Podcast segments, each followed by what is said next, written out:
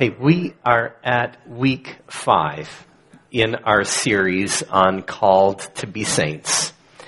And each week we've been pondering this call to Christian maturity. We've been looking at the words we think of justification, but also sanctification.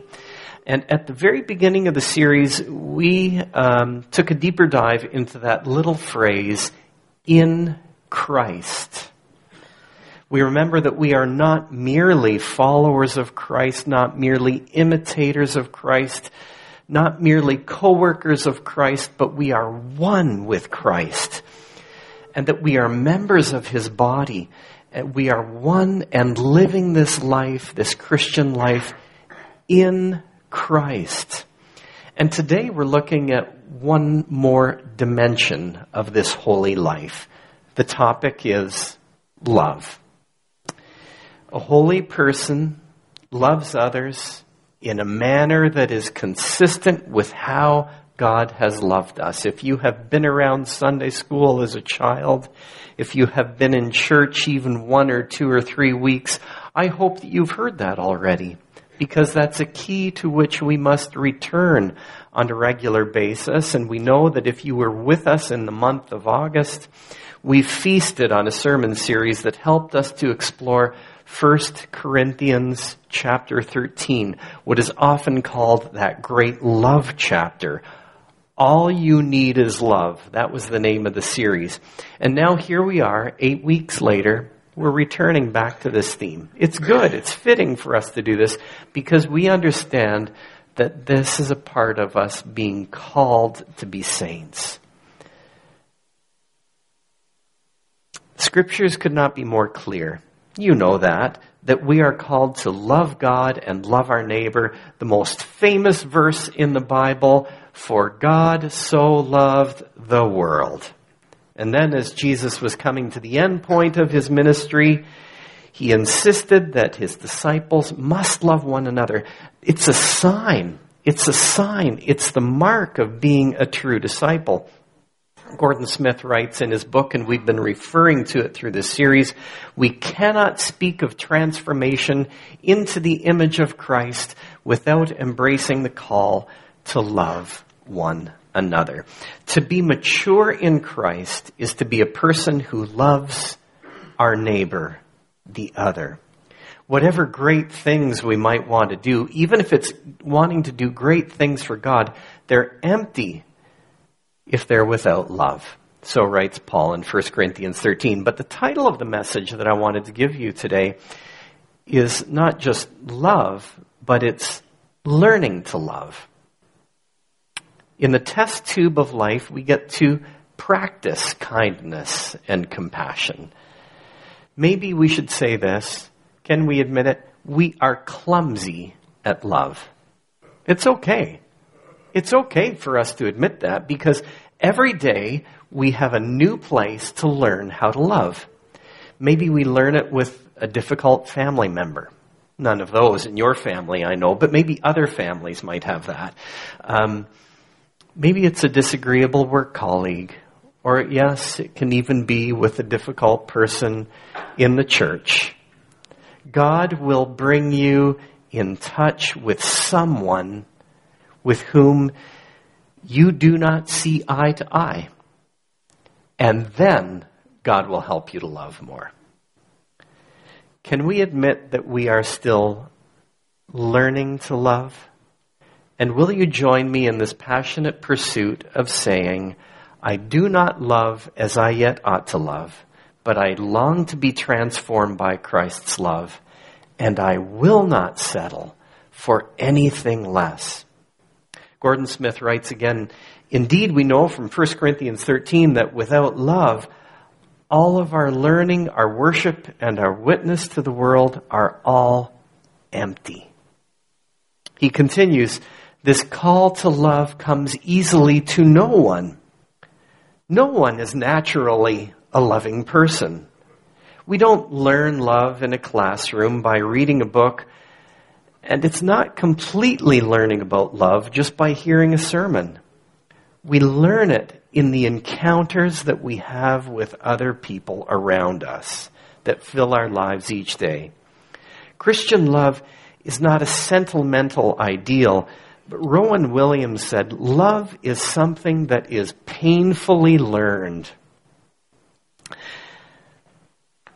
So now let's think about the book of Romans. Before we get to chapter 12, I want to walk with you just through some of the thoughts as we get to chapter 12. In chapter 1, Paul writes at the very beginning, To all in Rome who are loved by God and called to be his holy people. God's love for the church and God's love for you and me is the basis of our identity. So when people ask you, who are you? I hope that your first answer might be this, just as Paul's basic description is this. Who are you? I am loved by God and I am called to be his holy people. By the way, I am not called because I am a saint. I am a saint because I am called. So it starts out right at the beginning, Romans chapter 1, basic identity of a Christian loved by God and called to be saints. Then we get to chapter 5. We look again at this word love. Romans chapter 5, Paul speaks of love again. God demonstrates his own love for us in this. While we were still sinners, Christ died for us. This verse shows us that we are loved already, even at our worst. And the death of Christ is the proof of God's love for us. Then we get to Romans chapter 8. Paul is speaking again about love.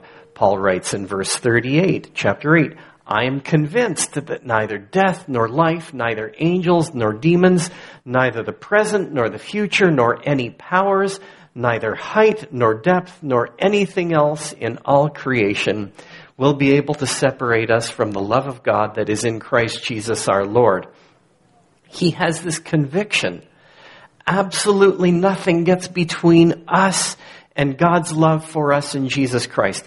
Paul is overwhelmed by the enduring power of God's love. And Gordon Smith writes, Our first calling is to dwell in the love of God, and learning to live in this love is the work of a lifetime. A lifetime. I was reading about this motivational speaker, uh, Jim Rohn. He said, We are the average, we are the average of the five people that we spend the most time with. His big idea is this, is when it comes to relationships, we are greatly influenced by those five people around us, whether we like it or not. Now, you know what? He's, he was such a popular speaker at the time when he said that. There were other social scientists come along trying to analyze whether it was true or not, and others were disputing his research saying, wait a minute, it's more than that. Maybe it's 10 people or 15 people or 25 people. But I, I think that you and I can be persuaded of this one idea is that we are shaped by the people around us. Would you agree with me on that? Other people around us are constantly having an impact on us and shaping who we are. If you agree with that, then the way that we learn to love is to become most intimate with the one whose name is love. Our first calling is to dwell in the love of God. So now, up to this point, before we get to Romans chapter 12, verse 9, in the book of Romans, we only read of God's love for us. So all of those chapters, we just keep reading God's love for us. God's love for us. God's love is poured out into your life. God's proof is Christ's death. That is his proof of his love for you. And then we get to verse 9, chapter 12, verse 9, and Paul writes, Love must be sincere. It's the first time he writes of our responsive love and our part of loving one another. Paul takes his time to get to this point because he knows that we love only because he first loved us. You know, there's a kind of love that's not really love. It's this kind of love. Have you ever heard of this? I love you for what you will give to me. I love you because of what you are going to do for me. And maybe it's a temptation, isn't it? Um, and it's a kind of relationship that's not really real. Perhaps it's a way that our love begins. Maybe, maybe it is a beginning of how a child might start learning how to love. Maybe. But as we mature, you know that we are called to something deeper. Paul urges the church that their love must be genuine, grounded in God's love, the real deal, no counterfeit. So, anything, I'm convinced of this, anything that is precious has the danger of being counterfeited. This year in April, the RCMP made one of the largest seizures of counterfeit currency in more than 20 years in Canada. $1 million in phony $100 bills. They called it novelty money.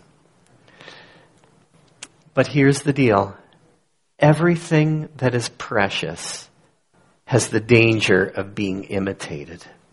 And it's not just money, it's not just diamonds, but it's also love that is such a precious commodity.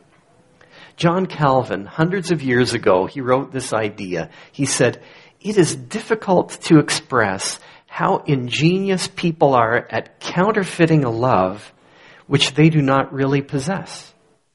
They deceive not only others, but also themselves, while they persuade themselves that they have a true love for those whom they not only neglect, but in fact reject. So, how can our love be genuine? Well, here are a few thoughts. To love someone is to offer your care for someone who you think doesn't deserve it. That's genuine love. If we think that our neighbor is a sinner and they don't deserve God's love, then we remember that Christ died for sinners.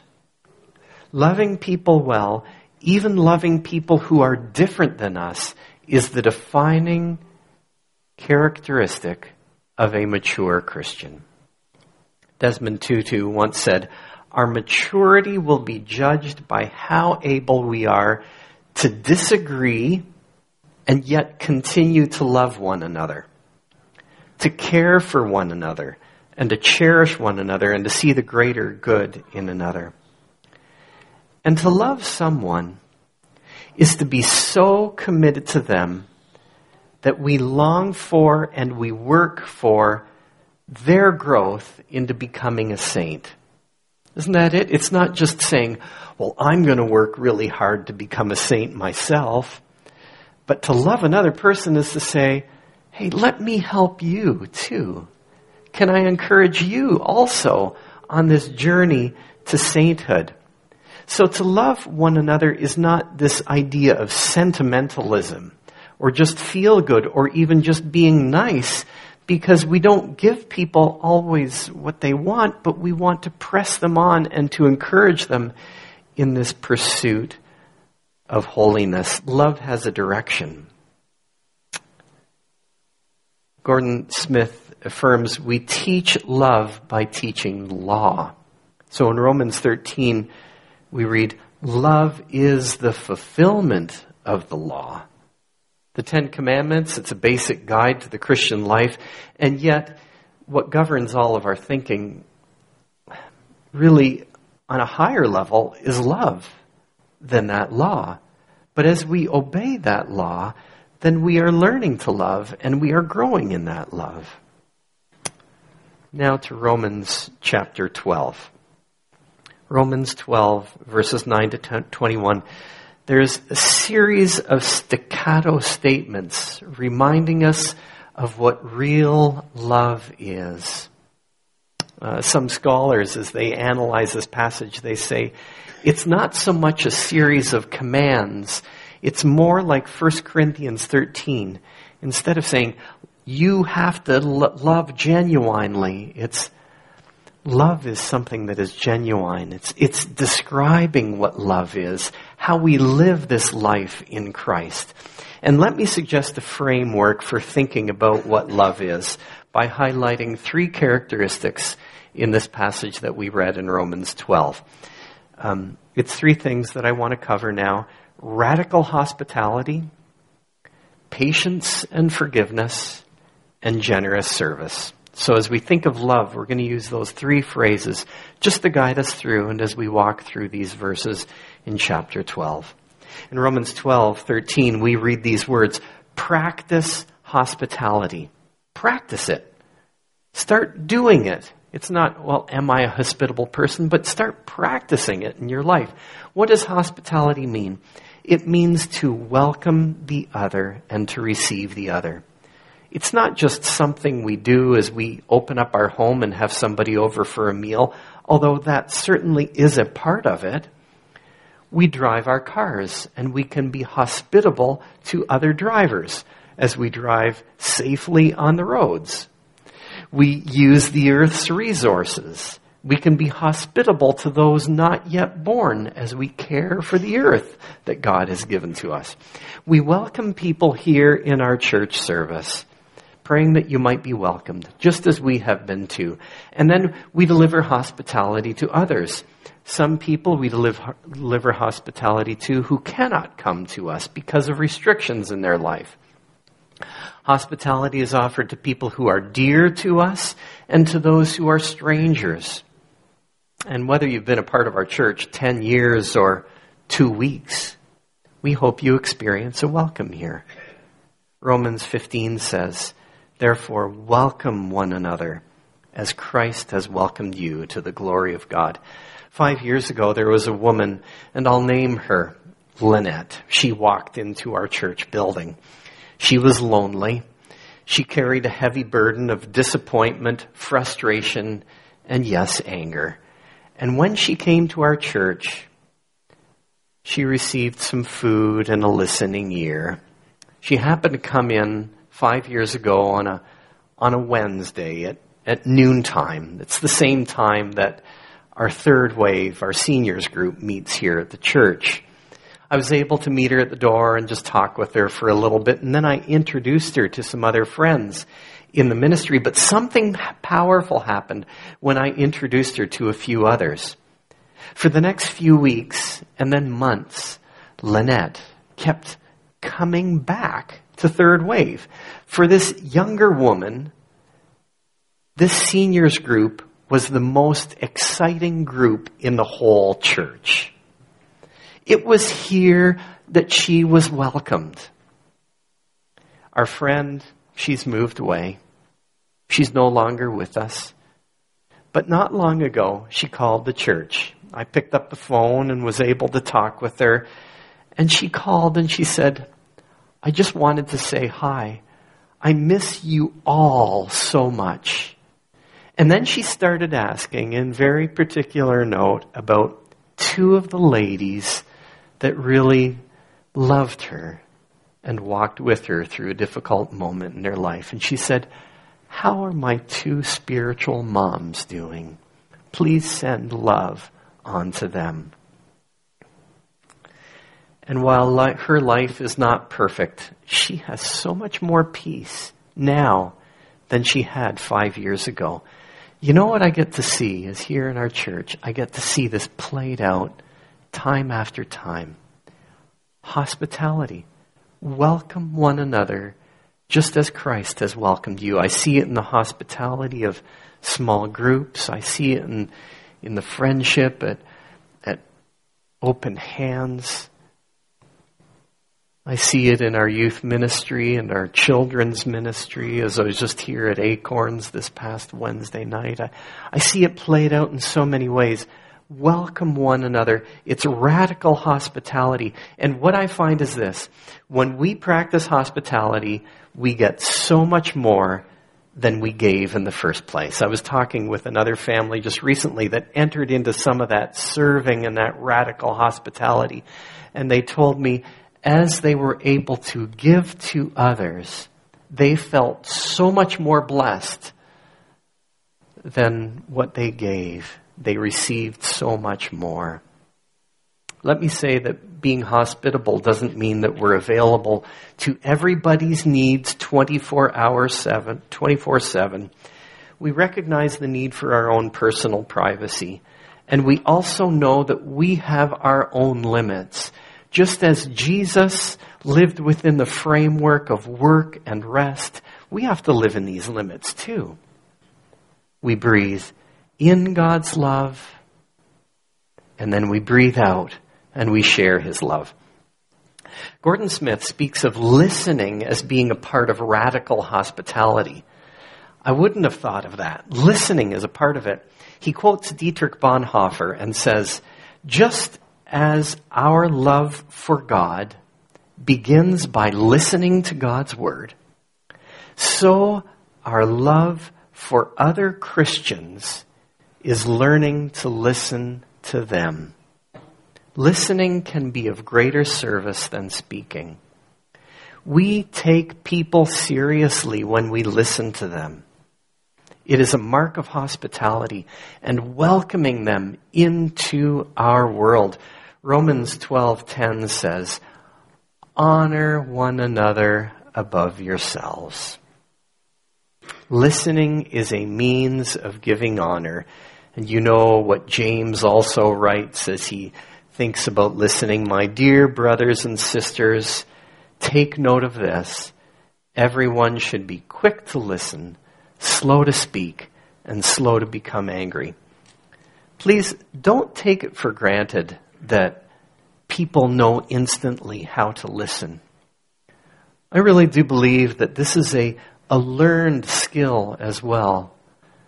That we can pay attention and, and respond to someone instead of the temptation of listening to someone and constantly be thinking about the next interesting thing that I am going to say so that I can fill the conversation with something interesting and not truly paying attention to what that other person is saying. Dr. Paul Tournier, a Swiss psychologist, he said this, it is impossible to overemphasize the immense need we have to be really listened to, to be taken seriously, to be understood. He continues, no one can develop freely in this world and find a full life without feeling understood by at least one person. Radical hospitality is that. You are welcome here and we want to receive you. The sign of love, a mark of love. The next idea that I want to go to, though, is this it's the idea of patience and forgiveness. We really can't learn to love until we honestly come to an awareness of the imperfections and shortcomings of other people I'll get to you in a moment about your own shortcomings, but let's think of other people first of all. Gordon Smith writes, every relationship and every community will be marked by failure, disappointment, and betrayal. We will be wronged by our parents, and I think that's why one of the very first things that we need to learn is just to forgive our parents for not being perfect for not being the perfect people that we have expected them to be. We will be wronged by those in authority as we move through our youth and early years. We will be wronged by our colleagues, by our spouses, and indeed our friends. Forgiveness doesn't mean that we're able to forget everything bad that's been done to us. But to forgive a person is to walk through the process of admitting that a wrong has been done. And then we no longer hold it against them. In Romans chapter 12, Paul doesn't directly use the word forgiveness, but he does say this Bless those who persecute you. Bless and do not curse. Is that not a beautiful mark of forgiveness? To look at people that you've had a hard time with and to say, I wish for every good in your life. I pray that God will pour all of his blessings out upon you. Now, in addition to all the wrongs done to us, we recognize this also. We will not be all that we should be to our parents, our children, our colleagues, or our neighbors. You know what? You can just say this to your neighbor. You've really messed up. um, there's an old story. It's an old story told in Spain of a father and his young adult son who had a relationship that had become strained. So the son ran away from home. And his father, however, began a journey in search of his son. Finally, in Madrid, a last effort to find him, the father put an ad in the newspaper. As I said, old story, no internet here. And the ad read in the newspaper article Dear Paco, meet me in front of the newspaper office at noon. All is forgiven. I love you, your father. Well, the next day at noon, in front of the newspaper office, 800 Pacos showed up. They were all seeking forgiveness and love from their fathers. You know, just recently at one of our Alpha evenings, we're actually having a great experience with Alpha, and and uh, we meet on Monday nights, and we were talking about the theme of forgiveness, and we were reflecting on how unforgiveness, unforgiveness sometimes feels like a good idea to make the other person pay for the wrong things that they have done. I'm going to hold back. I'm not going to forgive. But in the end, we were moved by Nicky Gumbel's teaching where he said this Unforgiveness is like drinking poison and hoping the other person dies. So in Romans 12, Paul writes in verse 16, live in harmony with one another. And then in verse 17, do not repay anyone evil for evil. You know, as a young adult, um, I worked as a social worker. I worked in a group home for young offenders, and one of the mantras that was in our home, it, it lasted, you know, during the time I was there, the kids would just say this, I don't get mad. I just get even. And Paul, he offers another way where he reminds us that to forgive is to let go of the need for vengeance and to trust that God will work all things out with us and with others. You know, God is very aware, and so are followers of Jesus, that evil is real. We realize that there is sin in this world, that there is brokenness, that there is crime, that there are wrongs that have been done in so many places.